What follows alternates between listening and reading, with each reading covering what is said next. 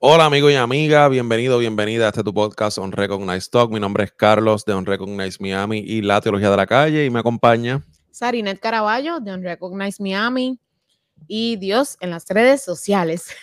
Y aquí hablamos sobre temas relacionados a la fe, al cristianismo, temas controversiales y sus posibles soluciones.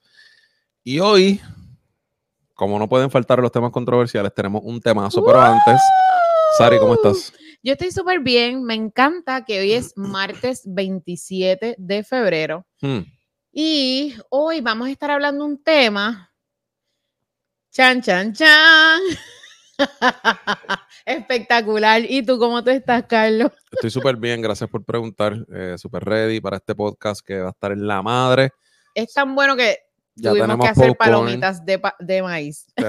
Tenemos palomitas, tenemos popcorn, tenemos agüita, tenemos soda, porque el podcast de hoy promete. Tenemos un invitado durísimo que vamos a hablar de la hora. Nuestro primer invitado. Nuestro primer invitado lo vamos a presentar en un segundo, pero antes no queremos dejar pasar la oportunidad para recordarte el curso en línea de la teología de la calle. Si eres una persona que te interesa aprender las cosas básicas de la teología, ir poco a poco eh, familiarizándote con el lenguaje, etcétera, aprender un poquito más.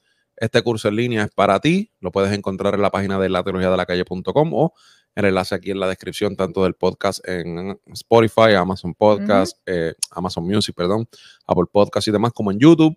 Eh, cuenta con tres módulos y obviamente lo puedes tomar en tu tiempo y espacio, así que es bien importante que si no lo haces, um, te interesa, pasa por allá, te suscribas y pertenezcas a la escuela de la teología de la calle. También tenemos un masterclass gratis. Si tú no tienes recursos para comprar el curso de la teología de la calle, tenemos un masterclass que te da una clase, una lección completa acerca de interpretación bíblica básica. Está espectacular. Los reviews que nos están haciendo están espectaculares, así que si no tienes recursos, no importa. Puedes aprender de inter- interpretación bíblica gratis en la escuela de la teología de la calle. Para que sepas, bueno, yo quiero aprovechar cada segundo de, de este podcast hoy. Hoy el tema es el pastorado femenino. ¿Puede la mujer ser pastora? Ah, y para este tema no hemos escatimado en recursos. Para este tema traímos la crema de la crema. Así es. Hoy se encuentra con nosotros como recurso Raymond Natán Eli González Torres. Mm, Este Tiene más nombre. este amigo nació en Bayamón, Puerto Rico, ah, hijo de ministros pentecostales en Puerto Rico por más de 40 años. Ha sido ah, maestro ah, por los últimos 7 años y ha sido ministro por 20 años. Tiene un hijo de 11 años llamado Samuel y su hija de 8 años llamado Francisca. Está Llamada, llamada. llamada Francisca, perdón. Está trabajando ahora mismo en su maestría predoctoral en religión con concentración en teología y filosofía en la Universidad de Yale, en Oh, Connecticut. wow. O sea, no estamos hablando de la universidad allí, de, No, no, estamos hablando de. Yale, señores, señores, un boricua en No, y estudió en Princeton. Ahí vamos. Ahora mismo está haciendo esta maestría predoctoral, pero su educación cuenta con un bachillerato en química de la Universidad Interamericana de Puerto Rico, Oh, wow. una maestría en divinidad del Seminario Teológico de las Asambleas de Dios, una segunda maestría en teología en el Antiguo Testamento del Seminario Teológico de Princeton ¿Qué? y una maestría en educación, esta es la tercera, de la Universidad Estatal de Nuevo México. Y otra maestría en religión, en teología y filosofía, que es la que está trabajando ahora mismo en el predoctorado en Yale University School.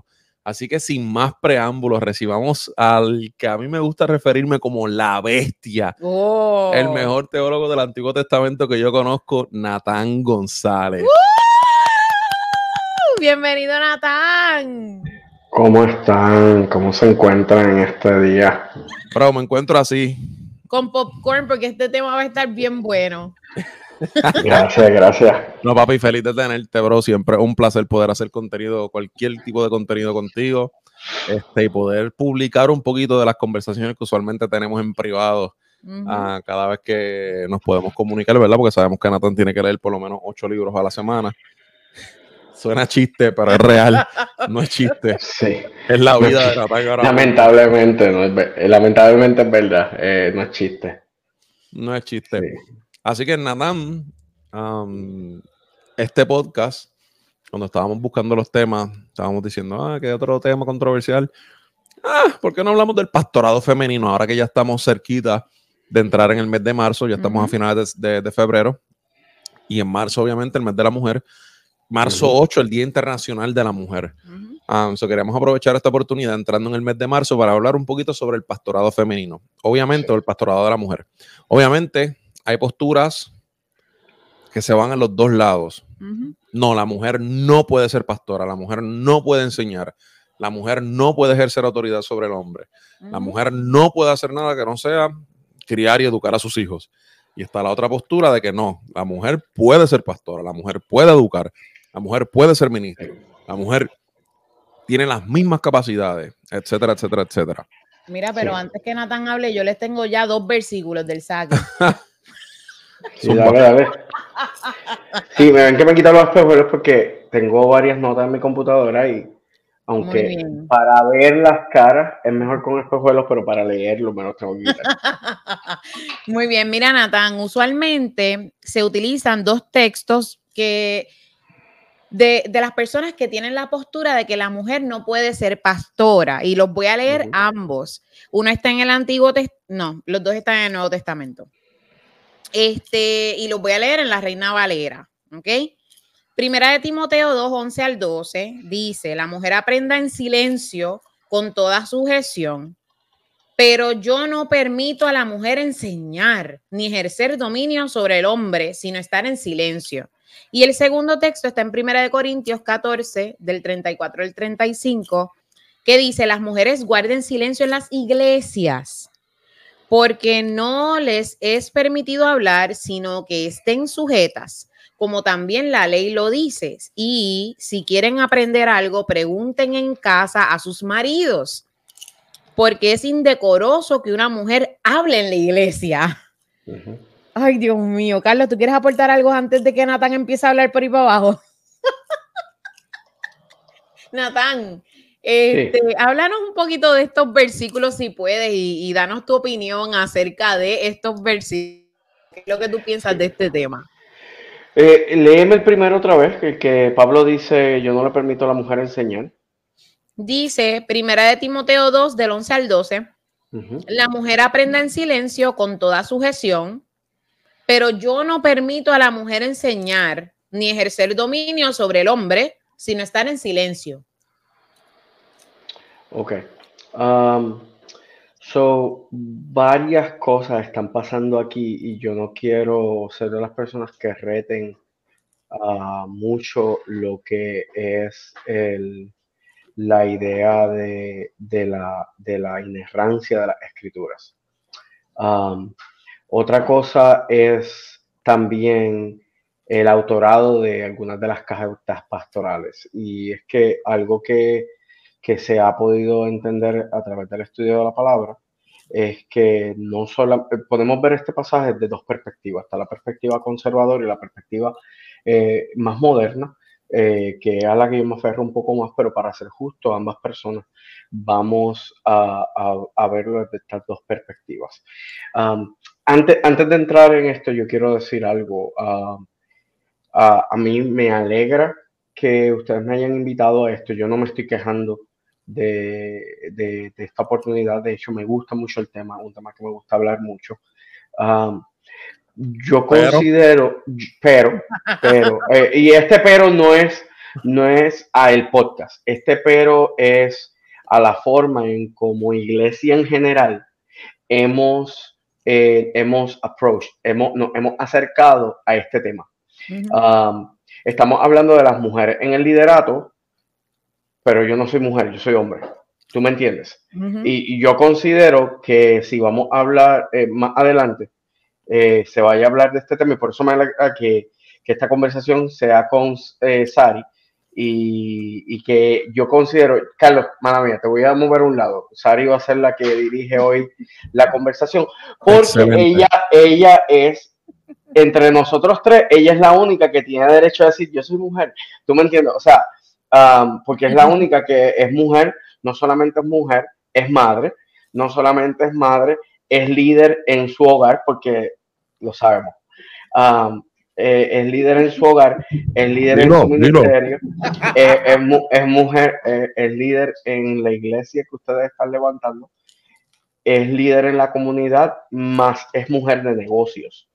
Y si hay alguien en, la vida que yo conozco que nos puede dar ejemplo vivo de lo que es una mujer en el liderato, es, Sari. Ah, um, y, de hecho, yo creo que yo soy el que le debo estar haciendo preguntas a ella sobre, sobre la mujer en el liderato. ¿Tú me entiendes? Yo puedo hablar de lo que dice la Biblia, pero yo no puedo hablar por parte de las mujeres. ¿Tú me entiendes? O sea, yo me voy a limitar solamente a lo que es el estudio teológico, el estudio de la Biblia, eh, desde una perspectiva antigua y una perspectiva moderna. La Biblia dice eso en el libro de Timoteo, más adelante dice lo otro en el libro de Corintios. Ah, hay cosas que tenemos que ver. Primeramente que nada, tenemos que, entender que cuando eh, estos libros se escribieron, eh, se, no se escribieron para nosotros. ¿Tú me entiendes? Nosotros no podemos tomar las cosas de forma literal, porque el literalismo es un, sistema, es un método, y lo voy a decir, es un método muy erróneo, ya que la Biblia no se puede usar de forma literal, porque nosotros no somos habitantes de, del Medio Oriente, del Imperio Romano en el primer siglo.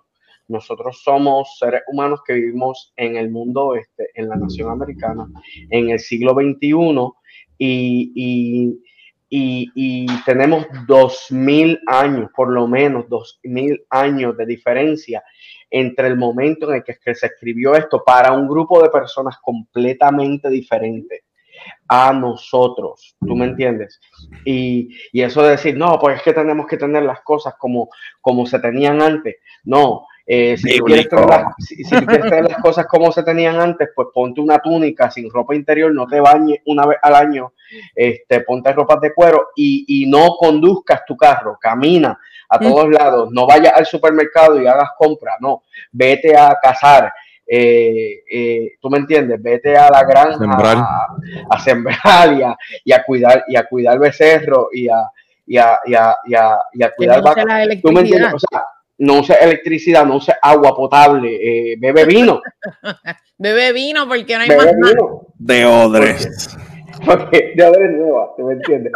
Porque la situación es, es que nosotros, la gente, la gente que usualmente quiere entender estas cosas de forma literal, porque de tapa tapa hasta los mapas, así es que lo dice, nosotros tenemos que entender que ese es un mundo que es completamente diferente al mundo en el que estamos viviendo. Que ya no ese mundo ya no existe, esa gente ya no existe, tú me entiendes, esa cultura ya no existe, esa forma de pensar ya no existe. Y si tú vas a ver ese tipo de pensamiento dentro del contexto de dos mil años atrás, no solamente se ve en la Biblia, se ve en todas las culturas, en, en la mayor parte de las religiones y en mayor parte de las sociedades donde las mujeres, en muchas de estas sociedades, eran consideradas una propiedad, si eran personas, tenían una importancia, pero no tenían una importancia tan grande como los hombres, muchas mujeres ni siquiera se les podía pagar. En, en, muchas sociedades. O sea, si una mujer trabajaba, se le daba el dinero al, marido o al papá o al hermano mayor, porque ellos eran los que, los que, los que tienen que, que, que, que trabajar. ¿Tú me entiendes? Entonces, cuando vemos lo que es la figura de la mujer dentro de estas sociedades, es una figura con eh, la, la importancia, la dignidad con la que se le trataba a la mujer en los tiempos bíblicos, una dignidad bien diferente a la que tenemos en hoy en día, porque nosotros también otra cosa es que, mira, si Pablo era, por decir, si vamos a decir, si Pablo escribía ese verso, um, eh, porque hay, bien grande. a donde vamos un poquito más adelante. Um, um, si, nos, si cuando Pablo escribió eso, pues mira, vamos a verlo desde la perspectiva de que Pablo está hablando como un hombre de sus tiempos, o el escritor está hablando como un hombre de sus tiempos. La mujer tiene cierta importancia, pero no la misma importancia del hombre número dos. Eh, vamos a decir que de forma literal, eh, la iglesia en la que trabajaba Timoteo o la situación en la que se encontraba Timoteo es una situación bien diferente a la que tú y yo podemos estar pasando hoy en día en nuestra sociedad. Cuando Pablo escribe la, a la carta de los Corintios, es una situación bien diferente a la que la mayoría de las iglesias están pasando hoy. So, hay situaciones específicas. De ahí vamos, ya hablamos de lo contextual. El mundo de aquellos tiempos no es el mundo de ahora. La situación de, de cada una de estas iglesias no es la situación de ahora. Vamos a hablar ahora de lo teológico. Nosotros tenemos que entender cuando estudiamos las escrituras, cuando estudiamos cualquier tipo de sistema religioso, tenemos, debemos entender que no todo es prescriptivo para todo el mundo, sino que son cosas descriptivas. Cuando vemos cosas descriptivas, que yo veo una historia, yo estudio la historia en el contexto y si hay algún principio filosófico y teológico que se puede aplicar a mi vida hoy, pues entonces lo aplico. Pero solo porque Pablo dijo que se calle la mujer en la congregación, no significa que por dos mil años yo voy a tener un sistema donde las mujeres tienen menos importancia. Ahora tú vas a encontrar dentro de la Biblia que van a haber personas que dicen, no, es que Dios creó al hombre antes que a la mujer. Mira, tú tienes que aprender hebreo, porque cuando Dios creó al, al, Adán, el Adán era era tanto varón como hembra. Cuando Dios los separa y saca la costilla del Adán, ya no se le da en hebreo, ya no se le dice Adán, se le dice Ish, al hombre y se le dice Isha a la mujer. Ya no es Adán, porque el Adán es hombre y mujer. Ish es hombre, Isha es, femenino. ¿Tú me entiendes? Y, y la Biblia menciona que ellos se unirán y volverán a ser un solo Adán. ¿Tú me entiendes? Entonces tenemos, eh, eh, tenemos ese otro entendimiento de que la palabra Adán es una palabra que no tiene género o que está llena de ambos géneros. Y los géneros separados son dos palabras completamente diferentes en el hebreo. No, pero pastor, le está buscando las cinco patas al gato. No, pero es que cuando la gente leyó y escuchó esa palabra en el idioma original en el que fue escrito, eso fue lo que ellos escucharon. ¿Tú me entiendes? Ellos no escucharon el hombre, Dios fue creado primero y la mujer fue creada después. No, no, no, no. Ellos escucharon que la humanidad era tanto hombre como mujer, pero cuando Dios los separó, ahí es donde viene la, separación de los géneros, ahí es donde vienen los roles dentro de, de, la familia que han cambiado y seguirán cambiando porque nuestras sociedades han cambiado y seguirán cambiando porque hay necesidades diferentes y hay situaciones diferentes. Y yo decirle a las mujeres hoy, que tú no puedes ser líder, pues eh, es como decirle a este mundo donde hemos visto que el liderato de las mujeres ha crecido increíblemente y maravillosamente dentro de las sociedades, que esas mujeres no tienen un lugar en la sociedad en el que estamos y que, como dijo Carlos hace un rato, que el trabajo de la mujer no solamente en la iglesia, sino en la sociedad, es irse para la casa, tener hijos y limpiar la cocina. Mira, si eso funciona... Esa frase, me saca tanto si eso funciona para ti, gloria a Dios, pero ese no es el mundo en el que vivimos. Bueno, no, no, gloria a Dios. ¿Tú me entiendes? Este, bien por ti, más power to you, más poder para ti. ¿Tú me entiendes? Si esa es la forma en la que la persona piensa, pues mira, qué bueno, tú piensas de esa forma, pero ese no es el mundo en el que vivimos. El mundo no va a cambiarse, a cambiar de un momento a otro simplemente porque a nosotros nos da la gana. Y nosotros, Dios nos enseña del Evangelio, que la iglesia, eh, aunque no, no es que no somos de este mundo, pero somos para este mundo. La Biblia dice que Dios amó tanto a quién? Al mundo, que envió a su Hijo unigénito. Dice la Biblia, Dios no quería condenar a quién, no quería condenar al mundo, tanto que envió a su Hijo para que el mundo fuera salvo a través de él. ¿Tú me entiendes? So, aunque nosotros no somos de este mundo, el mensaje somos para este mundo y este mundo va a ser redimido porque Dios ama al mundo. ¿Me entiendes? Y, y, y, si lo vemos de esa forma, pues lo podemos ver desde esa, desde esa perspectiva. Yo no sé si te respondí la pregunta. Sí, bro. Digo, yo creo que sí. Me la respondiste perfectamente. Eh, y la pregunta y este podcast viene hace, o sea, nosotros planificamos el tema de este podcast hace muchísimo tiempo, los planificamos como con un mes y medio de anticipación, pero hace apenas una semana, semana y media, precisamente, Carlos compartió en la teología de la calle un reel y en ese reel él, él escribió, y estoy parafraseando, como que, mira, eh, coméntame una postura que tú crees que por, por eso te dejarían de seguir. Y ese reel se ha hecho, se ha ido, no, no tanto como viral de que, wow, que mucha gente lo ha compartido. Ha comentado todo el mundo, pero ha comentado un montón de gente y la mayoría de los comentarios son, la mujer no puede pastorear, la mujer no puede liderar, la mujer no puede pastorear. No hay ningún sustento bíblico en donde se diga que la mujer puede pastorear. Entonces ahí va la segunda pregunta, para, ¿verdad? Teológicamente hablando.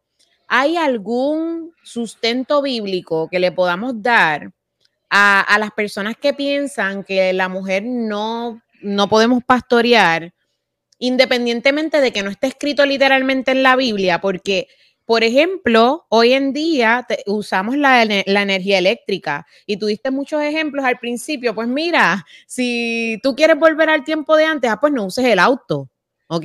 No hay un versículo en la Biblia que te diga, ay, pues mira, y Jesús se montó en el auto y llegó a X tienda y compró, porque es que no lo hay. Entonces, con ese mismo argumento, este, quieren dejar saber como que porque no está escrito en la Biblia, pues no puede ocurrir, porque si hubiese estado escrito en la Biblia y hubiese sido tan importante, Jesús lo hubiese dicho.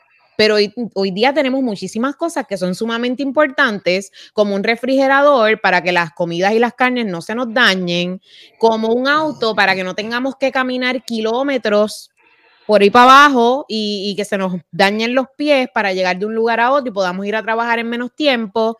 Y eso no está escrito en la Biblia. O hay algo que, podamos, que pudiéramos utilizar para poder sustentar bíblicamente que en efecto las mujeres podrían, podremos ser pastoras.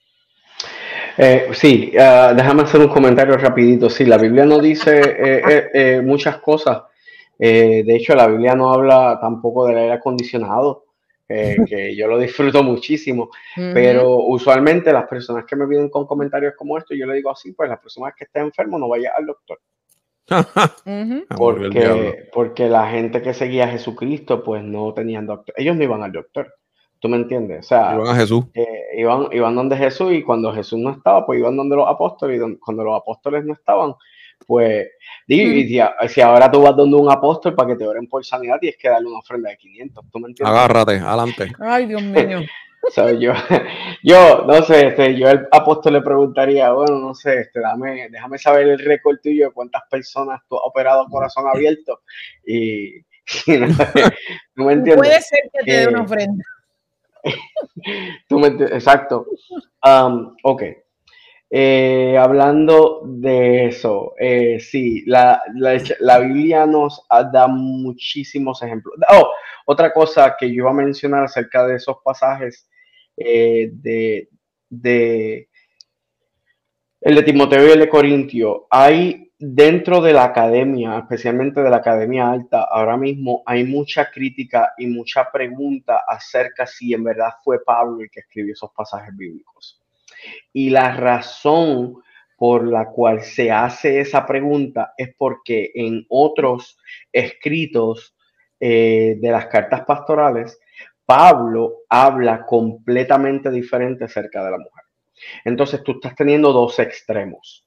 Entonces, lo que la, alta crítica, lo que lo estamos viendo es que o Pablo, son una de dos opciones, o Pablo no escribió esos pasajes bíblicos, es un punto. El segundo punto, entonces, si Pablo los escribió, pues está hablando absolutamente de situaciones sumamente específicas a esas dos personas a las que le estaba escribiendo en esos lugares. ¿Y por qué se ha determinado esto? Porque primeramente Pablo nos habla de Priscila dentro de, eh, dentro de, las cartas pastorales. Y Priscila eh, la mayoría de los historiadores en la Biblia están de acuerdo que Priscila, porque hay, hay, hay, hay, este, hay referencias arqueológicas para creerlo que ella era una mujer apóstol. Ah, número dos, en Romanos 16, 7, Pablo menciona a Adronicia, Adrónica y a Junias. Andrónica. Ah, Andrónica y Junias. Ahora, Andrónica y Junias, si tú ves la Biblia en español, dice Andrónico y Junias. Y cambia los pronombres. Pero en el Nuevo Testamento griego, en el Nuevo Testamento griego utiliza pronombres femeninos. No, tú, no, Y- tú no y- estás diciendo que los que tradujeron la Biblia al español le cambiaron el género a Oh. No, No puede ser. No. Le cambiaron los pronombres y no le cambiaron los pronombres, este Casidoro de Reina y el otro, eh, y Fernando Cipriano. Valera y Cipriano Cipriano Valera. Valera. Cipriano Valera y también King James le cambiaron los pronombres, pero en el griego antiguo, el griego coine que está escrito, tienen pronombres femeninos y dice que An- eh, Andronia y Junias, que son dos nombres de mujeres, este, son estimadas y así también utiliza la palabra estimadas con, con pronombres y con eh, wow. eh, eh, eh, eh, femeninos. Dice entre los apóstoles y fueron ante, antes de mí a Cristo. So, cuando él dice Andronia y Oh. Júnicas eran estimadas entre los apóstoles, ¿qué significa eso? Que están en el corillo. Que están, son parte del el corillo, o sea, de los apóstoles. er- eran parte del grupo de los apóstoles, ¿tú me entiendes? Entonces, Pablo está exaltando a dos mujeres apóstoles, las cuales fueron mártires de la iglesia y murieron antes que él. Ahora, la traducción en español hace ver como hombre, porque los traductores lo hicieron para que no se pensaran que eran mujeres, pero sí lo eran. Entonces, cuando habla, Pablo habla de estas dos damas, de las mujeres de la iglesia de Corintios, le habla de, de- eh, habla de la situación de Corintios, que fue lo que tú mencionaste en el segundo pasaje. Pablo está hablando de situaciones específicas en este tiempo y Ujú. desde estas nosotros solamente podemos especular, nosotros solamente podemos especular qué era lo que estaba pasando en Corintios. Nadie sabe lo que estaba pasando en Corintios porque hasta yo no conozco a nadie que allá estuviera, que hubiera estado allí. Entonces, cuando Pablo le habla a, a la mujer, le habla desde la perspectiva desde esos tiempos y esa cultura, la cual es muy diferente a la nuestra. Por lo tanto, no se pueden aplicar desde la misma forma. Ahora vamos a hablar entonces, ya hablamos del Nuevo Testamento. So, tenemos en el, en el Antiguo, en el Nuevo Testamento, tenemos, Pablo habla de Priscila y habla de Junia, de Junias, perdón, y de, y de Andrónica, las tres mujeres apóstoles, las tres reconocidas por Pablo por su liderato. Vamos a hablar del, del Antiguo Testamento. En el Antiguo Testamento tenemos a Deora, que era jueza, y tenemos a las hijas de Felipe, que eran profetisas. Número dos, también en el Antiguo Testamento se nos habla de Hulda. ¿Quién es Hulda? Me encanta la historia de bestia. Hulda. Hulda era una profetisa a la que le traen unos escritos que fueron encontrados y ella es la única persona en el Antiguo Testamento que está registrada, está registrada como que tiene autoridad para declarar que es canon bíblico, ya que estos libros eran parte, eran, eh, fueron, ella declaró que eran partes de la ley. Así que podemos ver que la Biblia se nos da ejemplos de mujeres en posiciones de autoridad, no solamente en posiciones de autoridad, de dar clases de escuela dominical y trabajar en el niños. no, no, no. Estamos hablando de posiciones de autoridad sumamente altas. Ahora vamos a hablar de la pregunta de los 54 mil chavitos, que es la pregunta, yo no sé si ustedes la están pensando, yo estoy seguro que sí, Yo- pero ustedes no me la hicieron. Las mujeres no pueden la ser, pero, la mujer no puede ser pastora, la mujer no puede ser pastora. ¿Y, y- y quién dijo que el pastor es el ministerio más importante? Agájate. ¿Tú me entiendes? Pues cuando vamos a hablar de la palabra, la palabra nos dice que Dios da todos los dones por el mismo espíritu y da todos los ministerios por el mismo espíritu y que todos los ministerios son parte de un solo cuerpo. Y sabes que a lo mejor esta mano no, no hace lo mismo que hace mi cerebro, mi corazón, pero si tú me dices, pues como la mano no es tan importante, pues yo la voy a picar y yo te voy a decir, no, no, espérate, espérate, espérate, espérate, papá. Esta mano, con esta mano es con la que yo agarro el hamburger. ¿Tú me entiendes? O sea, este...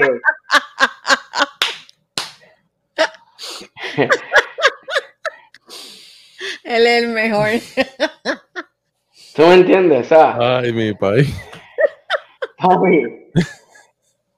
Y yo no sé si tú te has dado cuenta, pero este, este templo no se construyó en un día. No, Este- varón. ¿Tú me entiendes? Entonces, ¿qué es lo que, qué- qué es lo que estoy queriendo decir con todo esto? Es, nosotros dentro de nuestras sociedades cristianas hemos hecho jerarquías para sentir que unos ciertas personas son o somos más importantes que otras.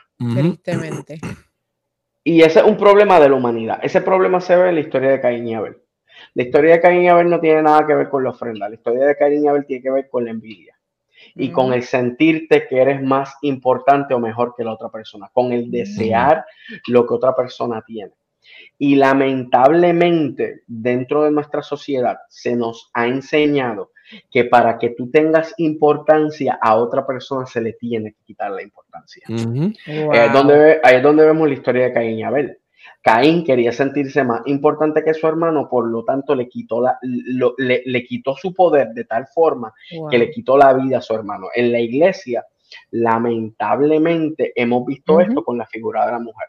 Para que los hombres nos sentamos importantes, hemos trabajado tan duro para quitarle la importancia a la mujer que cuando vemos que la mujer va a recibir su, posición dentro de, la sociedad y dentro de la iglesia, nos sentimos que eso amenaza nuestra propia hombría, eso amenaza nuestra propia autoridad. Y, lamentablemente, yo lo voy a decir de esta forma, tenemos, eh, eso yo le llamo la idolatría del pipí.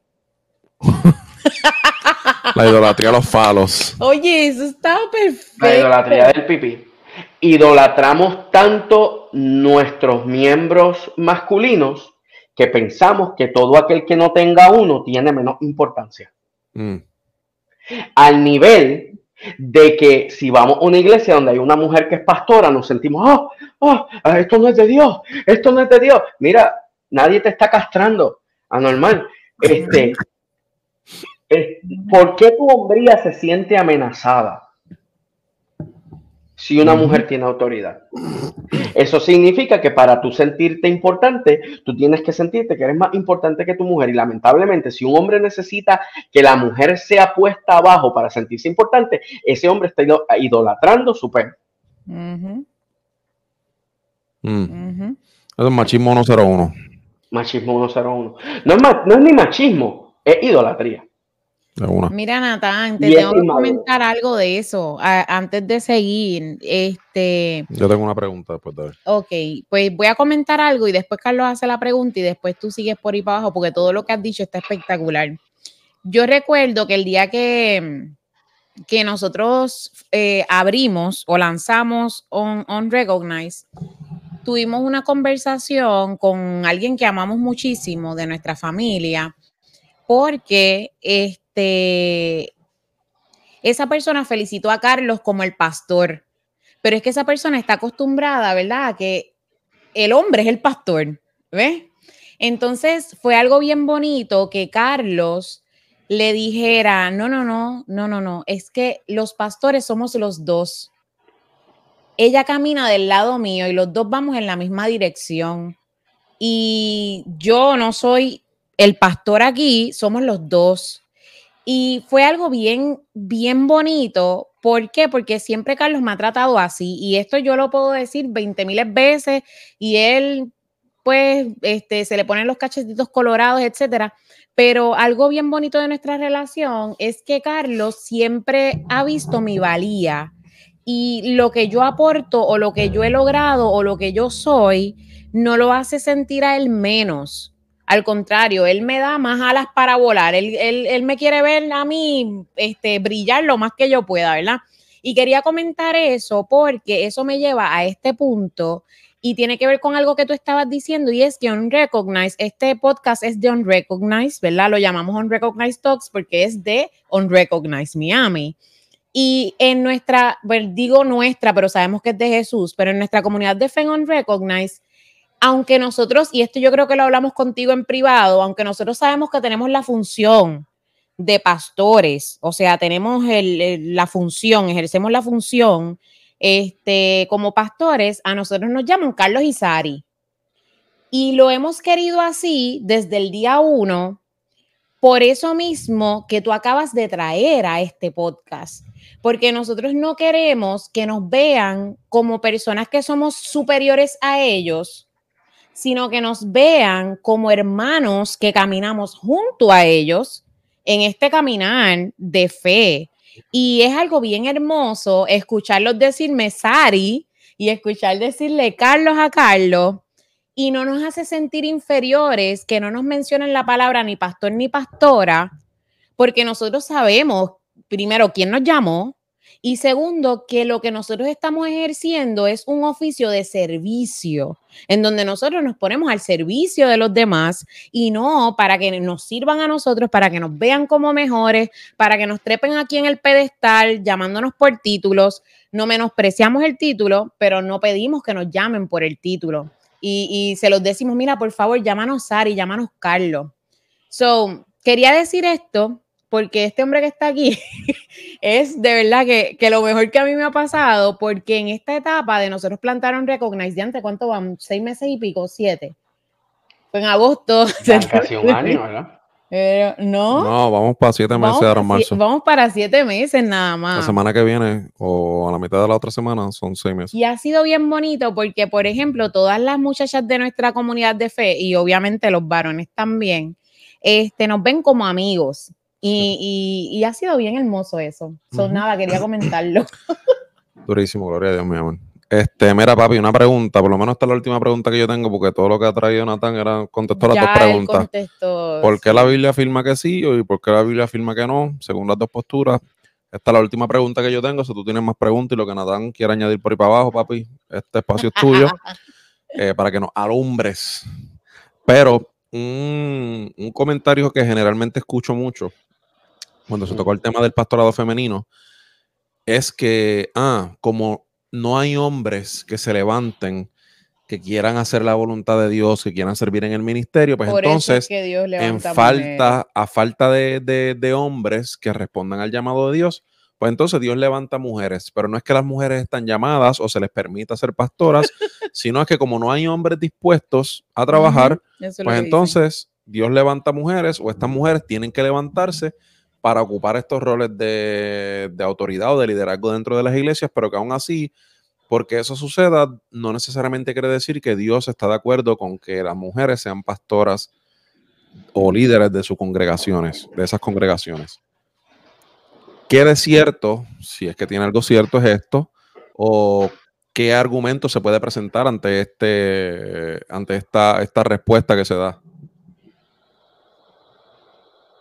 Yo ese tipo, a esas personas que me dicen eso, yo lo que les diría es, ¿qué estás haciendo tú? ¿Tú me entiendes? ¿Qué estás haciendo tú? Porque la palabra a mí me enseña dentro del libro de yo, de, de y, ahí es donde eh, yo creo, esto es lo que yo le diría, no, no, no ¿qué estás haciendo tú? Um, el día de Pentecostés es donde vino lo pentecostal. En Hechos capítulo 2 se nos menciona que habían 120 en el aposento alto y cuando eh, después de estar orando unánimes juntos, tanto hombres como mujeres,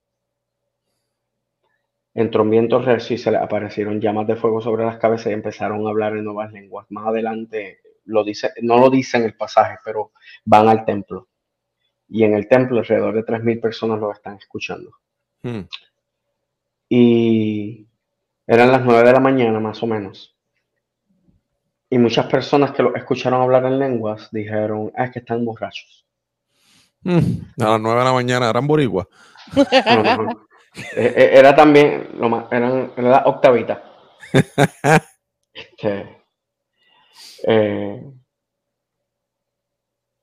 Pedro, lleno del Espíritu Santo, dice, no, varones galileos, estos hombres que están hablando aquí no están borrachos porque son las nueve de la mañana, sino que esto es lo que profetizó Joel,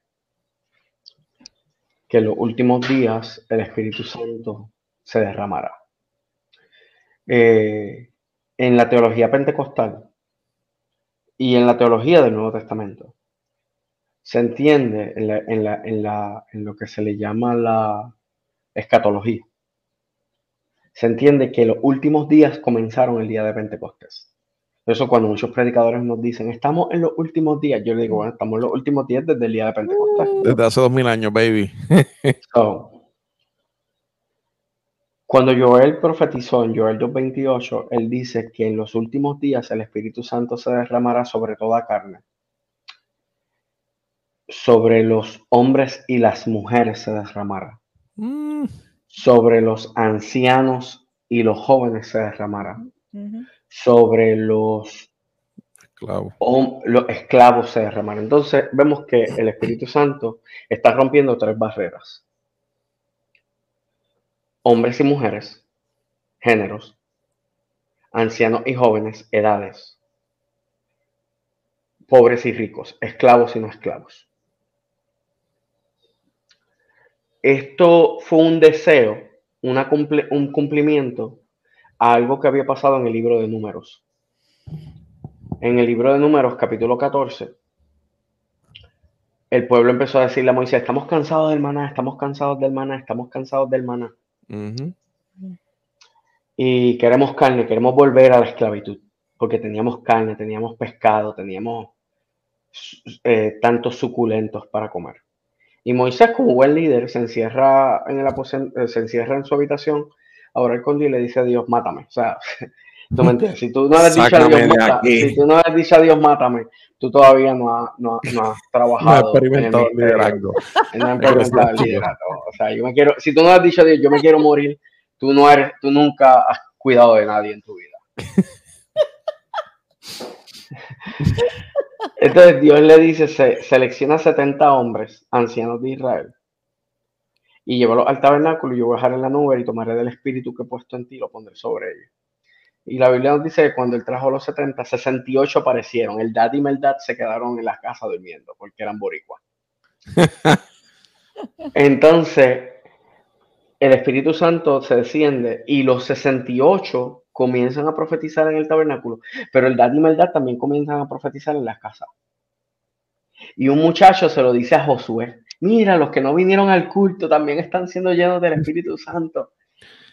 Y Josué, Josué se enfurece y le dice a Moisés, Moisés, hay que detenerlo. Y Moisés le dice, no, sé, no estés celoso por mí, ojalá y toda carne fuera llena del Espíritu Santo y todo el mundo profetice. Joel profetiza y dice, en los últimos días el Espíritu Santo descenderá y todo el mundo profetizará. Todo el mundo será lleno del Espíritu Santo para hablar en nombre de Dios. Amén. Porque eso es lo que es ser un profeta. Amén. Dentro de, de este, entonces, para que esto pase, Dios va a romper tres barreras, por lo menos tres que nos menciona Joel, dentro de la sociedad. Va a romper la barrera que hay entre los hombres y las mujeres, las barreras de género. Va a romper las barreras de edad, eso de que tú tienes que ser joven o eres muy joven o tú estás muy viejo o tienes que ser viejo. No, eso ya no existe tampoco dentro de Dios. Dios puede usar a quien le dé la gana. Eso de que tienes que eres de tal, de tal clase social tampoco existe para que Dios te llene. Dios va a llenar a gente pobre, a gente esclava, a gente a lo peor, dice Pablo, lo más rechazado.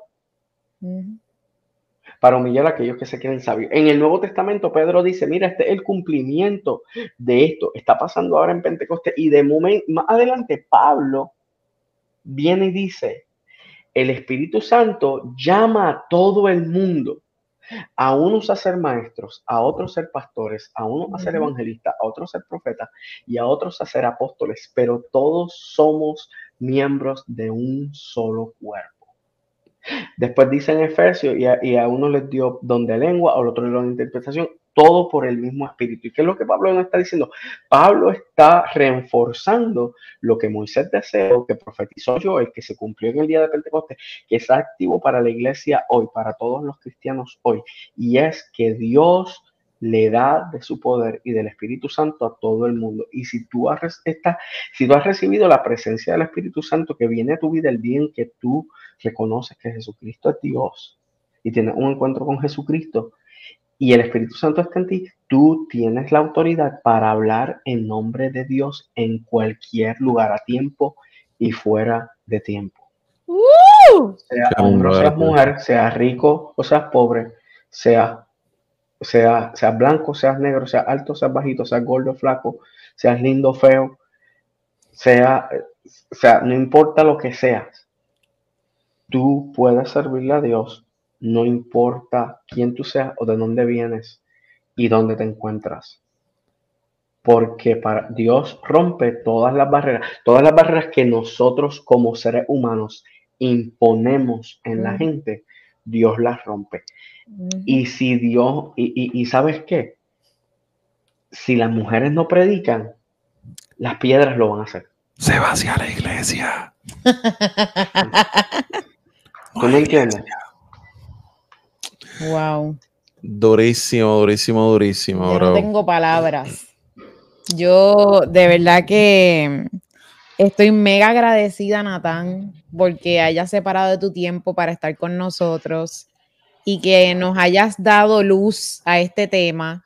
Respetamos a toda persona que piense lo contrario. Sabemos que esto es una, un tema que muchas veces divide porque hay personas que están paradas en, ¿verdad? En, que la mujer no puede ser pastora, no puede predicar, solamente sirve para enseñar o estar con los niños, como mencionó Nathan hace unos minutos. Pero qué lindo es saber que, que Dios, dentro de su plan, nos incluyó. Este, precisamente este pasado domingo, yo estaba hablando de que somos la obra maestra de Dios y, y poder este, reconocer eso de que somos hechura suya, poema suyo, este, una obra maestra para, para cumplir esos planes y esos propósitos que, que Dios tiene o hizo de antemano en este tiempo es hermosísimo. Así que si tú eres mujer, tú estás escuchando este podcast, a ti te llegaron a decir, mira, que tú no puedes predicar, que tú no sirves para ser pastora, tú no puedes ser pastora, tú no puedes hacer X o Y cosas. El mes que viene vamos a estar hablando de temas que tienen que ver con la mujer. Tú no puedes ser emprendedora, tú te tienes que dedicar solamente a parir, este, solamente tú tienes que hacer X, Y, Z cosa que tiene que ver con parir, eh, estar en tu casa, no hacer más nada. Pues yo creo que este podcast da inicio a estas conversaciones que vamos a tener en el mes de marzo y te debe dejar bien claro que así como Natán nos explicó que Dios rompió todas esas tres barreras o esas tres cosas, ¿verdad? Para que hoy tú y yo podamos hacer esos planes, esos propósitos de Dios para nuestra vida. Qué lindo es saberlo. Así que vete en paz hoy. Y mira, Natán, te voy a hacer una última pregunta porque creo que lo amerita con el tema y después no sé si Carlos quiere hacer una, pregunta, pero esto va más bien para las personas que nos están escuchando. Aquí este podcast tiene una audiencia súper versátil. Hay jóvenes desde 18 años escuchándonos, como hay personas de hasta 60 años escuchándonos. La, la cantidad mayor de las personas que nos escuchan están entre veintitantos y treinta y. Y hay un 50 y 50, o sea, hay 50% de hombres y 50% de mujeres que nos escuchan, por lo menos eso es en las estadísticas de Spotify. Dicho esto, ¿qué tú le dirías hoy a una mujer que sabe que tiene un llamado de parte del Señor, lo sabe, o, sea, ella está consciente de eso, pero que ha estado luchando todo el tiempo con esto que acabamos de hablar hoy porque le han dicho o porque se congrega en un lugar en donde no apoyan el Ministerio de la Mujer. Reformado. Eh, porque acuérdate, Natán no es el pastor de estas mujeres que nos están escuchando, nosotros tampoco. Y siempre lo más importante de estos temas es, Natán, que son temas controversiales, pero nosotros traemos este tema para traer posibles soluciones, porque de nada vale que nosotros estemos hablando esto aquí si no damos posibles soluciones al tema. Entonces tenemos a lo mejor una mujer que nos está escuchando, sabe que ha sido llamada por el Señor para hacer X o Y función dentro del cuerpo de Cristo, llamada al pastorado, al liderazgo, un ministerio X, Y, Z que, que Dios ha puesto en su corazón, pero no... ¿Qué tú le dirías? Porque es que piensa que no se puede hacer. Sí, esto es algo que yo le diría no solamente a las mujeres, sino a todo ser humano que se encuentra en un lugar donde ha dejado de crecer. busca un lugar donde tú no solamente estés siendo alimentado, sino que tú también puedas crecer no solamente en un área de tu vida, sino en todas las áreas de tu vida. Um, ¿Tú me entiendes? O sea, eh, en, la escuela, tú vas a kindergarten para aprender unas cosas y después te mueven al primer grado, después te mueven al segundo grado, después te mueven al tercer grado. Usualmente uno se queda, cuando yo era niño, pues lo, si tú no pasabas un, grado, pues te quedabas en ese grado por un año más para, que, para que aprendieras lo que no aprendiste, pero se te movía más adelante, ¿tú me entiendes? Tú no puedes quedarte en un lugar donde tú no estés creciendo. Um, ahora tenemos más opciones. en, muchos tiempos antes, pues estábamos controlados porque... se frizó un momento, Natán. Sí. Vamos a ver si vuelve Natán para no dejar este bache aquí. Yo estoy hablando. Sí, vamos a ver si regresa. Aparentemente tenemos problemas con la conexión. No sé si somos nosotros o si es Nathan, pero en cualquier Mientras tanto, Nathan regresa. Exacto. Este, voy a hacer eco a las palabras de Nathan, porque increíblemente eso mismo era lo que yo iba a estar diciendo. Y es que cuando tú estás en un lugar en donde no se te permite crecer, es un lugar en donde vas a estar estancado y es un lugar en donde no vas a estar poniendo tus dones o tus talentos o lo que sea que Dios te ha regalado al servicio de los demás. Entonces es bien importante que tú sepas esto porque lamentablemente hay muchos lugares en donde controlan el crecimiento específicamente de las mujeres, ese es el tema de hoy, pero lo hacen a manera general. Nosotros tenemos unos amigos, muy buenos amigos. Obviamente no voy a mencionar iglesia, no voy a mencionar nombre, no voy a mencionar nada, pero es lamentable que tenemos un amigo que él tiene muchos, muchos, muchos talentos, ¿verdad? Muchos dones, tiene un llamado de Dios bien bello. Y a donde él llega lo frenan. ¿Y por qué lo frenan? Porque lo ven como una amenaza lo ven como que, ay, esta persona, Dios mío, pero que mucho sabe, o mira, este, va a lucir más que yo. Si tú estás en un lugar en donde la posición pastoral eh, o la posición de liderazgo es una posición que lamentablemente quiere estar siempre por encima y no para caminar junto a ti, caminar contigo, etcétera, para ayudarte a crecer, para ayudarte a nutrirte, para ayudarte a que seas de bendición, a eso que Dios te ha llamado a hacer, necesitas moverte de ese lugar. Y qué lindo que Natán fue el que comenzó este tema. Y qué lindo que yo te lo estoy recalcando. Pero en lo que llega Natán, si es que se va a poder conectar, no sé si se va a poder conectar, viene por ahí. Tuve un problemita con la computadora, pero viene por ahí. Este, me gustaría preguntarle a Carlos lo mismo. Yo sé que me vas a decir lo mismo que Natán, pero ¿tienes alguna otra cosa que le puedas recomendar a una mujer o a alguien que nos esté viendo um, acerca de qué hacer en caso de que esté en un lugar en donde no puede florecer porque supuestamente no puede ejercer ese, ese ministerio porque es mujer? Claro, obviamente, asumiendo que Dios te ha llamado para cierta tarea, um, ¿verdad? Esto incluye hombres y mujeres, pero en el caso de las mujeres ahora,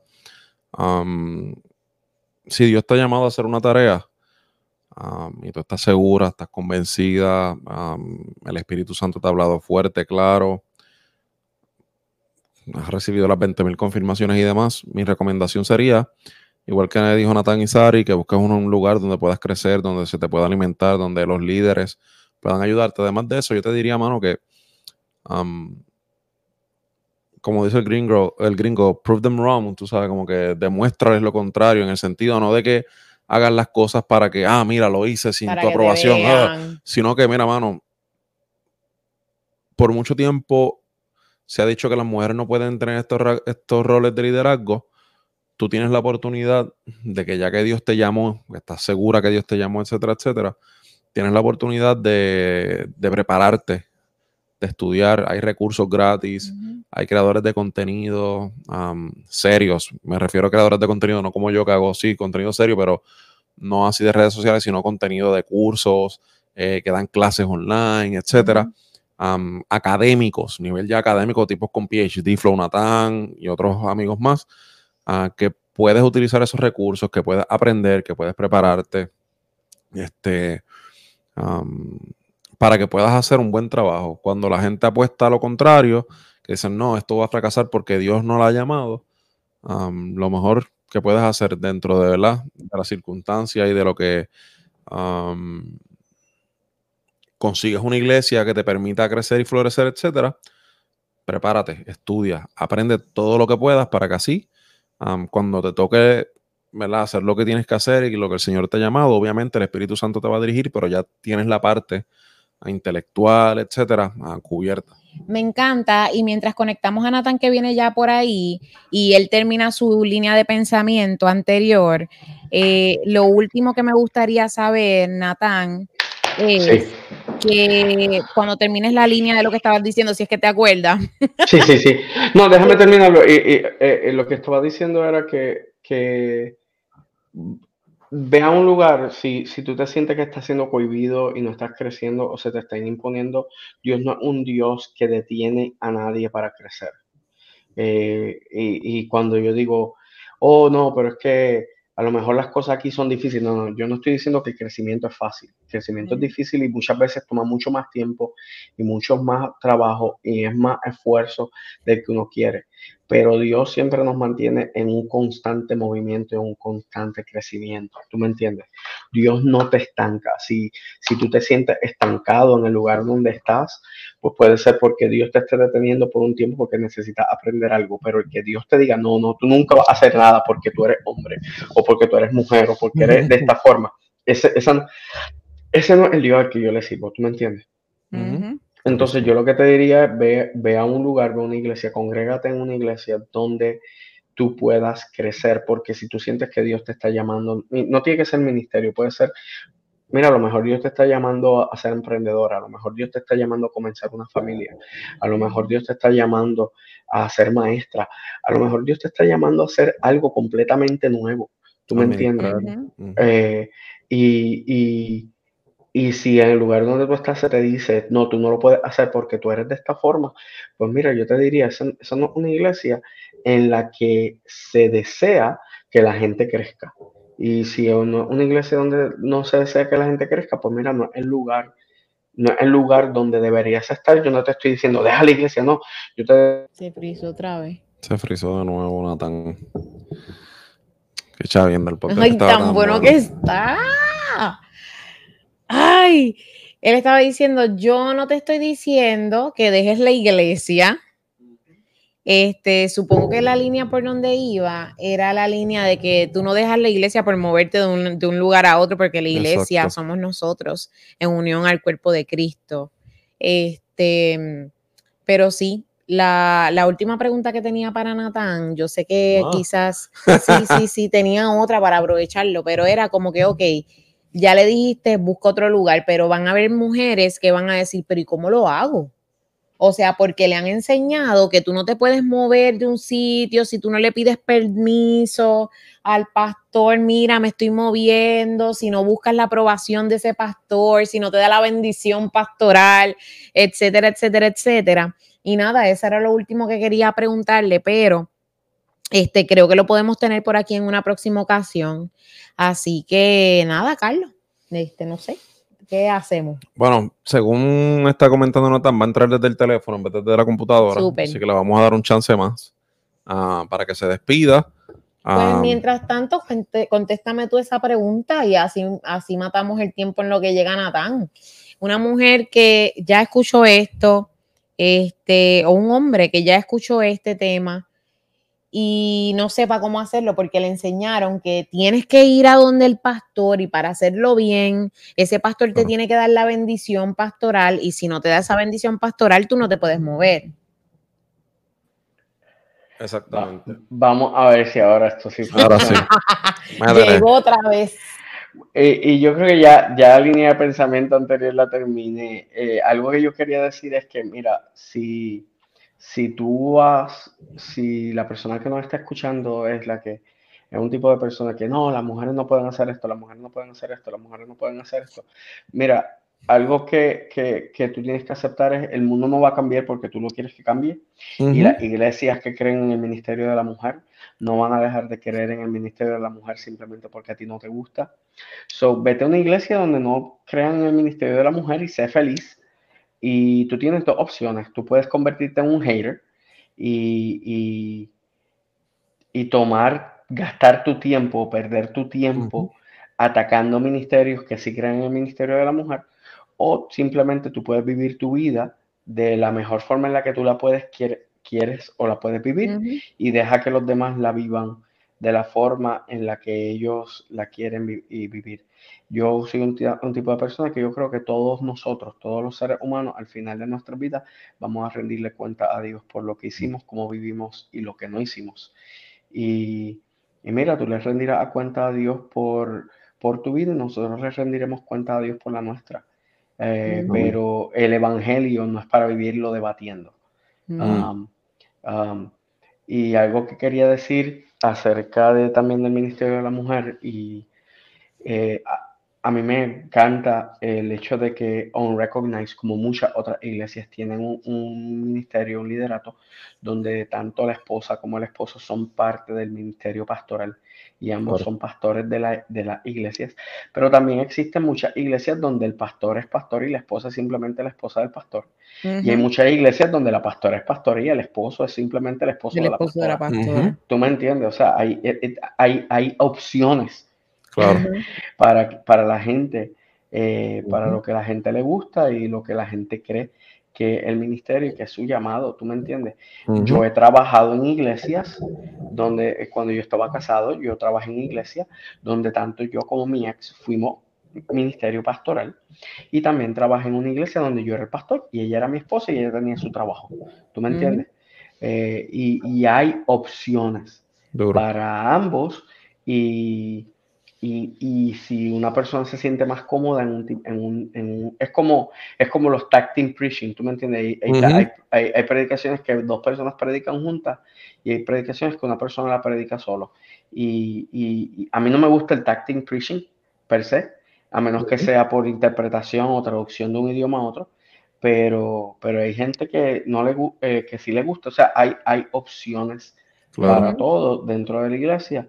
Y, pero no, yo creo firmemente en el liderato eh, de la mujer porque a través de mi interpretación de la palabra y de el entendimiento de los tiempos en los que vivimos, vemos que no solamente es algo que Dios nos pide, algo que Dios nos llama a las mujeres, sino que es algo sumamente necesario para los tiempos en los que estamos viviendo. Brutal. Durísimo, durísimo. Gracias, Natán. Ahora tú me tenías otra preguntita más, ¿verdad? Sí, le te, tenía otra pregunta, este, y es que para estas mujeres u hombres, ¿verdad? Que, que quieran moverse de un lugar, pero le han metido en la cabeza de que tienen que seguir cierto, ciertas cosas y recibir una bendición pastoral antes de moverse, pero no la reciben. O sea, vamos a suponer, yo estoy en una comunidad en donde ya yo escuché tu mensaje, ya yo sé que no soy parte de esa comunidad porque no me permiten seguir creciendo, me voy a mover a otra. Supongamos que Carlos es mi pastor y yo voy a donde Carlos y le digo, mira Carlos, sigo el, sigo el protocolo de la iglesia, ¿verdad? O lo que está establecido en la iglesia. Eh, hablo con Carlos y le digo, mira Carlos, ya yo no voy a seguir perteneciendo a Unrecognized, me voy a mudar, eh, de comunidad de fe, pero entonces Carlos viene y me dice, no, pero es que yo no te voy a dar ninguna bendición pastoral porque es que eso, eso que tú quieres hacer de moverte va en contra de los principios de Dios, tú estás seguro o lo que sea.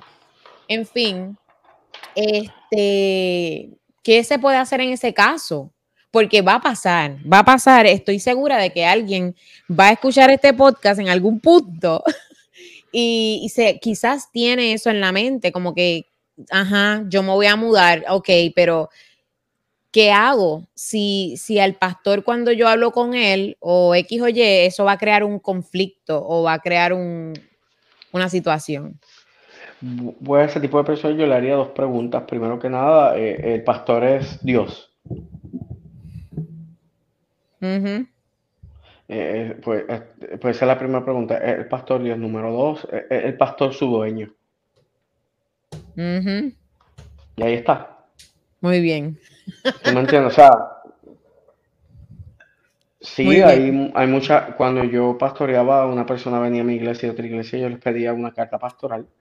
Y habían personas que las traían y habían personas que me decían no, porque pasó tal y tal situación. Y yo les decía, ok, no hay problema. La palabra dice por sus frutos los conocerán. ¿Tú me entiendes? Si una persona que viene a traer problemas, viene a traer problemas a la iglesia. Y si una persona que no viene a traer problemas, que me la viene a crecer, va a venir a crecer y va a dar fruto de lo que viene a hacer.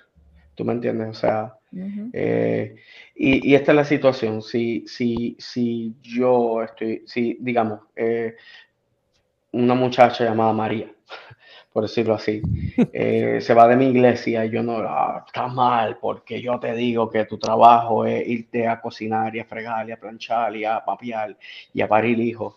Y ella me dice, pero yo ni siquiera soy casada, pastor, yo tengo 16 años, ah, pero estás mal. Y me dice, yo me voy para el recognizer, yo estás en desobediencia, no te voy a dar la bendición.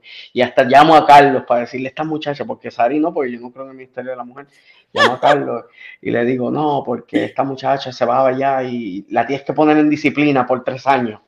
Y, Pablo, y, y- y acá eh, la única disciplina que Carlos conoce es la disciplina de no comer carbohidratos para bajar peso. ¿Tú me entiendes? O sea, este, porque Carlos no salió de la iglesia, esta iglesia rajatabla donde ponen a la gente en disciplina por desobedecer al pastor. Este, I beg to differ, pero dale.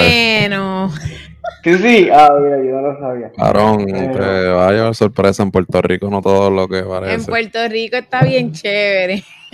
Pues, anyway, pero tú sabes de lo que estoy hablando. Entonces la muchacha va allá en Recognize, va, se va para allá para en Recognize. Entonces, este, tú tienes la, y, y, y, y la muchacha va a un Recognize y Carlos le dice, no, tú estás aquí, te vamos a poner en disciplina por tres años porque tú te saliste de tu otra iglesia en desobediencia y tú no obedeciste al pastor y para poder de aquí, para que puedas saludar a la gente tienes que estar sentada calladita. Pues, pues mira, on recognize no, el lugar donde ya va a crecer tampoco. So, entonces, ¿qué va- qué- ¿Para qué se va a ir para el O sea, si tú te vas de una iglesia porque te están poniendo trabas para crecer y en otra iglesia te van a poner trabas para crecer, pues no es la iglesia donde.